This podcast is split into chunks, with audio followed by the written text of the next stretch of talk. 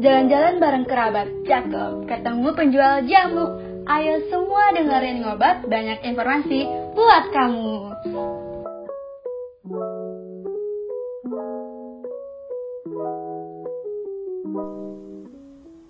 Halo Sobat Ngobat, kembali lagi di podcast Ngobat, ngobrol bareng pengabdian masyarakat season 2 episode 2 bersama aku Vidya dan partnerku Nafisa.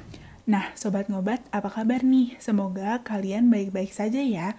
Oh iya, episode kali ini bisa disebut episode spesial kali ya, Naf? Iya spesial banget dong Tel, karena episode kali ini sekaligus memperingati World Pharmacist Day atau Hari Farmasi Sedunia. Pasti teman-teman semua, khususnya mahasiswa farmasi penasaran banget kan dengan tema apa sih yang akan kita bawakan hari ini?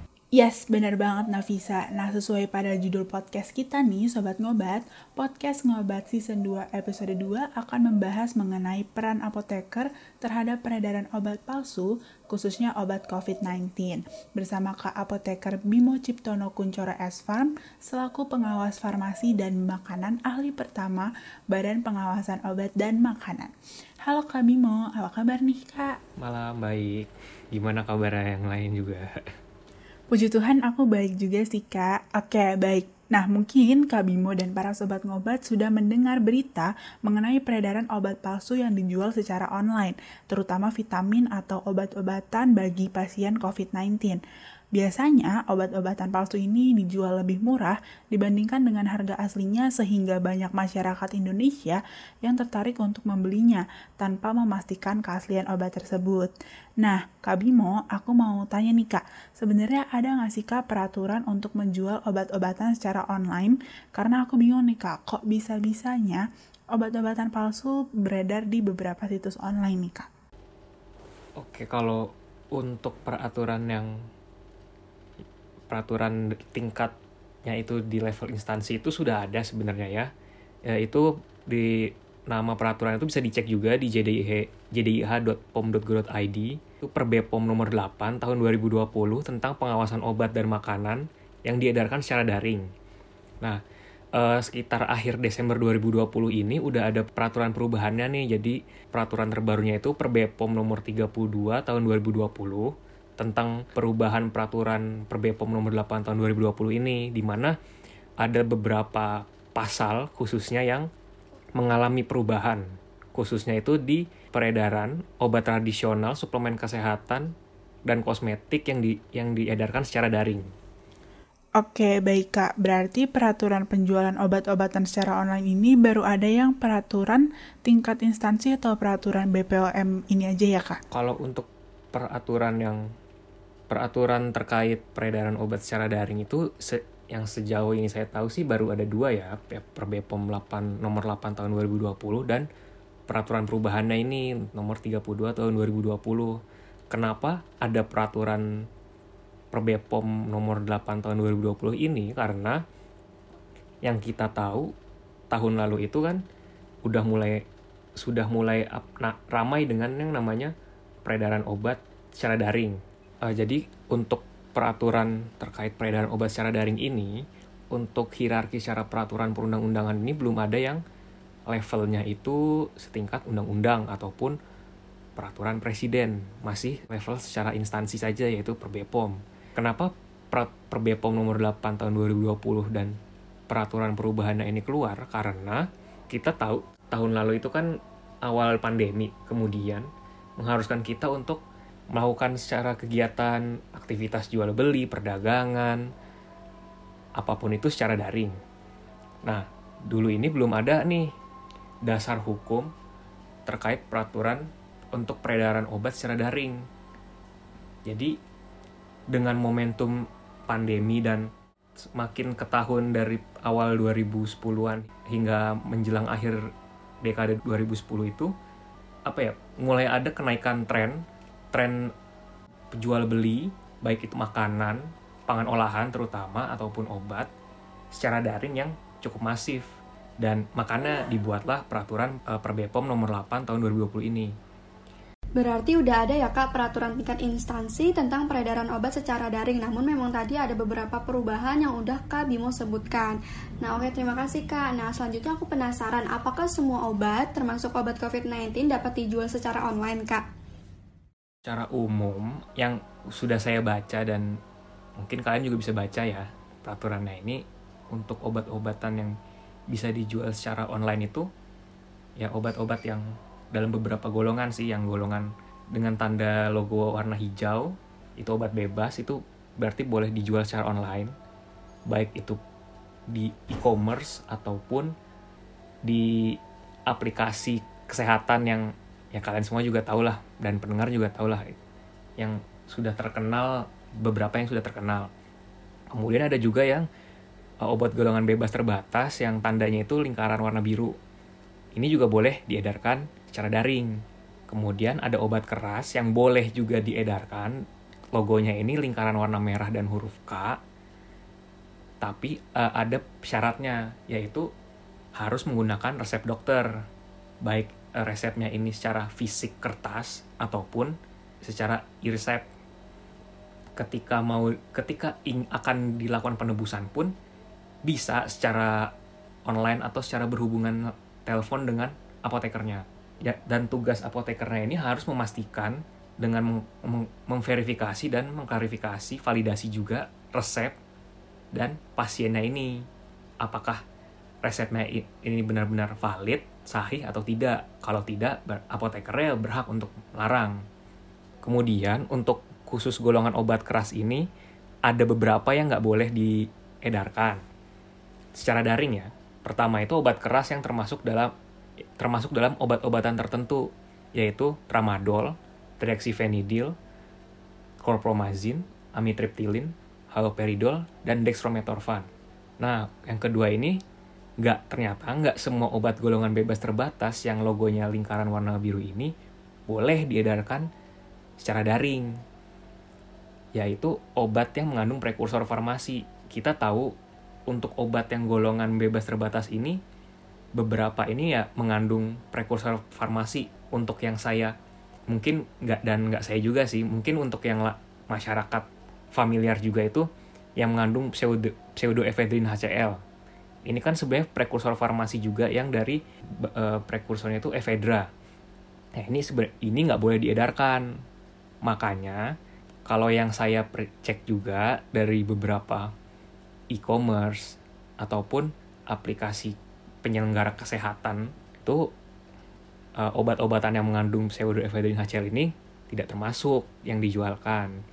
Kemudian yang ketiga itu obat untuk disfungsi ereksi. Keempat ini, yang keempat ada sediaan injeksi selain insulin untuk penggunaan sendiri. Kelima, sediaan implan yang penggunaannya memerlukan bantuan tenaga kesehatan. Uh, yang mungkin kita tahu ya implan ini erat kaitannya ya lebih terutama itu kepada KB implan ya. Kemudian yang terakhir ini yang sudah pasti obat golongan narkotika dan psikotropika. Ini nggak boleh diedarkan secara daring. Dan untuk terkait dengan obat COVID-19 sendiri yang sudah uh, melalui assessment dari Kementerian Kesehatan, dari kemudian uh, evaluasi dan penilaian risiko dari Badan POM sendiri, kemudian sudah masuk ke dalam algoritma perawatan terhadap pasien COVID-19 dengan gejala yang sedang dan berat ini ada beberapa ya kalau yang sudah saya baca itu. Itu ada azitromisin tablet, favipiravir tablet, oseltamivir, remdesivir yang bentuk vial dan sisanya ini ada bentuk infus. Kalau kita kaitkan dari uh, obat-obatan yang sudah masuk algoritma perawatan pasien COVID-19 ini dengan yang isi dari Perbepom 8 2020 yang sudah saya jelaskan tadi, terutama terkait yang obat yang tidak boleh diedarkan secara daring, sebenarnya seluruh obat ini tuh obat COVID-19 ini ya golongan obat keras semua, jadi sehingga otomatis harus pakai resep dokter. Kalau mau ditebus dengan dari secara daring tuh bisa asal ada resep yang valid dari dokternya. Kemudian kalau untuk bentuk yang injeksi dan ataupun yang infus dan vial ini ya disarankan ya tetap beli secara langsung dan harus tetap punya resep dok resep asli dari dokternya sih yang biasanya dikeluarkan di IFRS. Mungkin dalam beberapa kasus, mungkin ya pendengar juga punya pengalaman pernah uh, pernah apa namanya hektik mencari beberapa obat di atas ya, terutama yang infus dan vial ini untuk keluarganya atau teman-temannya yang menderita COVID-19 dan dan stok obat ini cukup langka di pasaran. Mungkin ada yang sampai menghubungi di ap apotek yang ada di luar Jakarta untuk yang rekan-rekan yang mungkin ada di Jakarta dan sebagai yang intinya di luar daerah ya sampai menghubungi itu sebenarnya boleh untuk membeli obat tersebut asal asalkan ada resepnya saja yang resep dari dokter yang valid dan bisa diverifikasi oleh apotekernya aja sih. Seperti itu. Uh, sorry uh, izin koreksi kalau untuk yang vial sama infus tadi dia tidak boleh diedarkan secara daring ya. Mungkin kalau untuk yang tablet khusus di ap aplikasi yang spesifik untuk kesehatan tersebut boleh tapi kalau yang di e-commerce secara itu nggak boleh sebenarnya ya Berarti sudah ada beberapa golongan yang dapat dijual atau diedarkan secara daring ya kak, tetapi ada beberapa yang tidak dapat uh, dijual atau diedarkan secara daring sesuai dengan apa yang tadi sudah disampaikan oleh kak Bimo. Nah kak, tetapi ada nggak sih kemungkinan pemalsuan uh, dari obat-obatan yang dijual secara daring tersebut termasuk obat COVID? Untuk pemalsuan obat COVID-19 yang dijual secara daring ini pasti ada. Sebenarnya tidak perlu obat COVID-19 secara daring ya. Untuk obat-obat yang ya katakanlah obat yang golongan obat bebas lah atau obat golongan bebas terbatas yang dijual atau diedarkan di aplikasi kesehatan yang sudah terkenal yang sudah punya nama ataupun yang di e-commerce mungkin ada beberapa officials kalian tau lah mungkin bisa cari juga di beberapa e-commerce itu ada official store dari perusahaan-perusahaan farmasi baik itu yang BUMN milik nasional swasta nasional maupun swasta swasta asing mereka ini juga beberapa sudah punya toko official store-nya di e-commerce ya. Untuk obat-obat untuk COVID-19 ataupun obat bebas pun juga ada kemungkinan pemalsuan ya. Karena kan para pelaku ini e, melakukan itu melakukan tindakan kejahatan pemalsuan ini kan motifnya paling terutama kan ekonomi.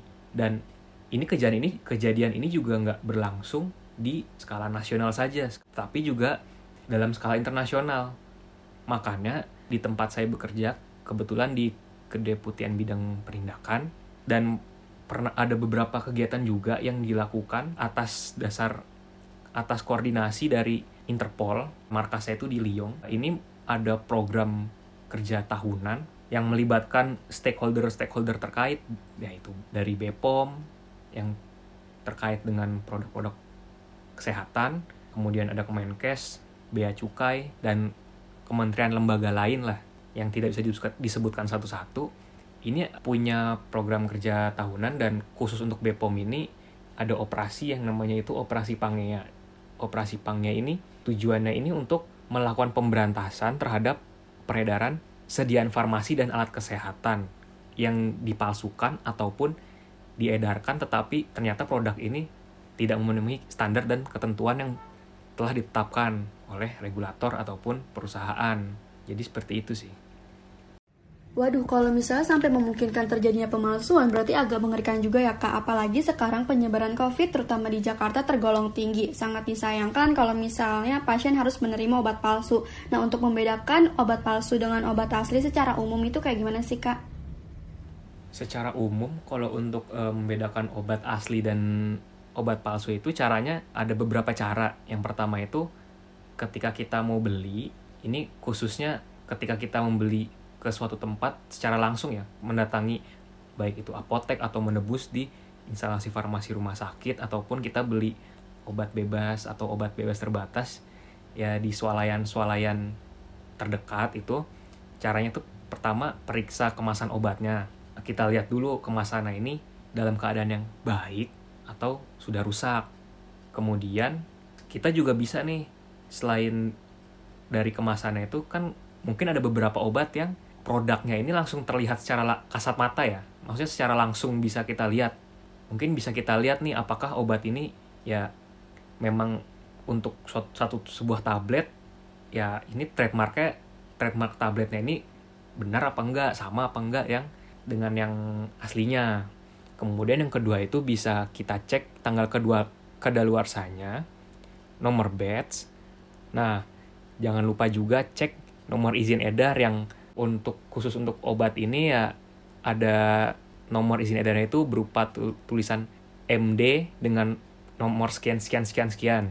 Itu bisa kita cek di bpom.pom.go.id. Di situ kita bisa ngelihat, bisa cari tuh apa namanya, nggak cuma nomor izin edarnya saja ya, tapi juga nama produknya, merek produk, perusahaan pendaftarnya, itu bisa kita cek di website tersebut. Tergantung kita mau uh, yang mungkin yang kita familiar itu apakah dari nomor izin edarnya ataukah perusahaannya atau merek merek produknya. Nah, yang ketiga ini mungkin masyarakat juga harusnya sih juga sudah udah tahu lah ya. Untuk beberapa obat ini ada ciri khas baik di bentuk di tabletnya ataupun tanda atau logo di tabletnya ataupun hologram di kemasan primer atau kemasan sekundernya. Ini juga bisa kita cek. Nah, yang paling utama itu buat teman-teman semua dan juga buat masyarakat itu untuk membeli obat itu ya harus beli di tempat yang resmi, yaitu di apotek, rumah sakit ataupun puskesmas.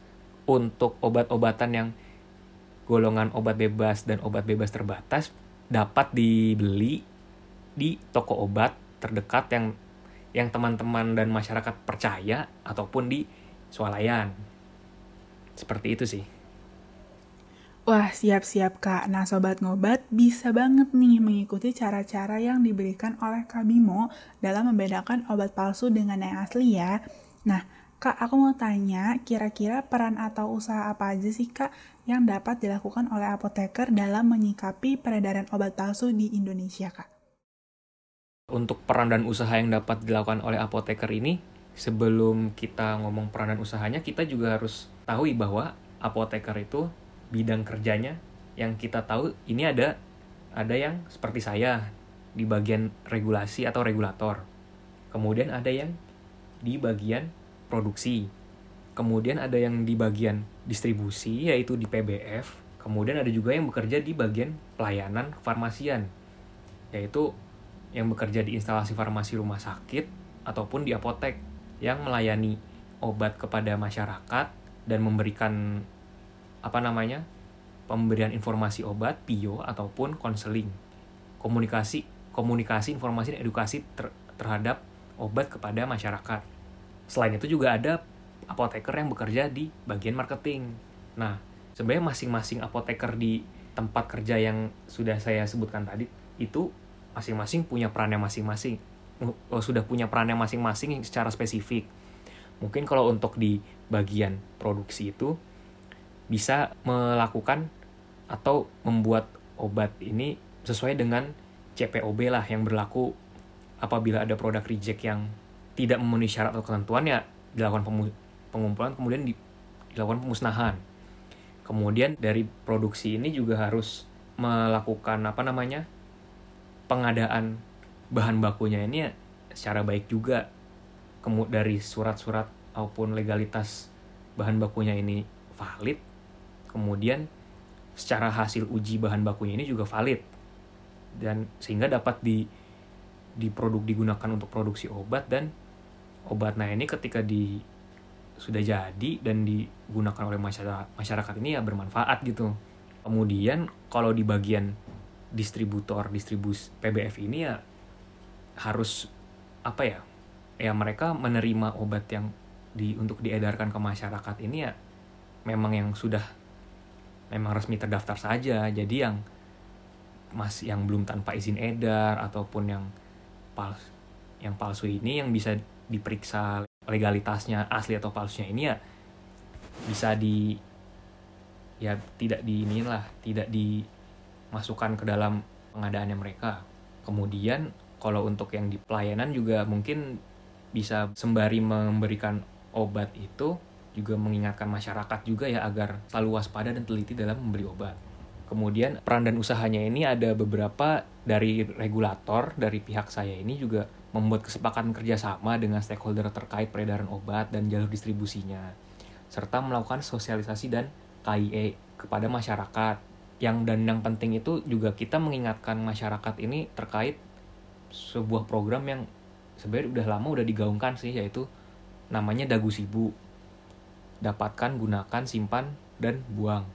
Ini juga peran saya dan peran teman-teman seluruh apoteker juga sih eh, agar mengingatkan kepada masyarakat apabila ada mereka memiliki obat yang mungkin ya obat ini bisa obat bebas ataupun obat resep ya ketika obat tersebut tidak habis digunakan dan ternyata sudah expired ya kita juga harus memberi edukasi kepada masyarakat kalau ini loh cara nyimpan cara memusnahkan obatnya ini begini baik itu dilarutkan atau diencerkan dahulu sebelum dibuang dibuang ataupun kalau memang masyarakat ini sudah sudah diinformasikan cara untuk memusnah, memusnahkannya secara mandiri tetapi tidak yakin mungkin bisa dapat dikembalikan ke instalasi farmasi instalasi farmasi rumah sakit atau apotek terdekat. Jadi bisa dimusnahkan oleh sarana pelayanan farmasian tersebut. Begitu sih.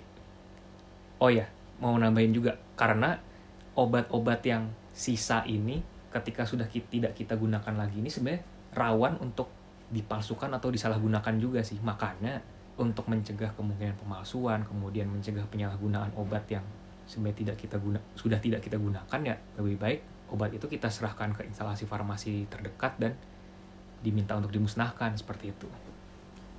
Oke kak, berarti masing-masing bidang apoteker memang mempunyai peran yang berbeda ya kak, sesuai dengan bidangnya masing-masing. Nah, semoga apoteker Indonesia dapat merealisasikannya dengan baik ya. Nah, terakhir nih Kak, apa aja sih Kak yang harus diperhatikan dalam membeli obat secara online? Atau mungkin Kak Bimo ingin memberikan beberapa pesan kepada masyarakat Indonesia terkait hal ini Kak? Kalau pesan saya, kalau untuk masyarakat yang mau membeli obat secara daring nih, terutama yang beli obat di e-commerce e-commerce tertentu, itu kalian bisa cari untuk masyarakat ya bisa cari obat tersebut itu dia bisa ketik nama perusahaan ya sebut ya kalian yang tahulah perusahaannya apa di e-commerce kemudian ya belinya ya di official store tersebut jangan beli yang mungkin beberapa store yang statusnya masih power merchant yang memang bukan uh, produk miliknya. Jadi karena itu ada rawan untuk dipasukan.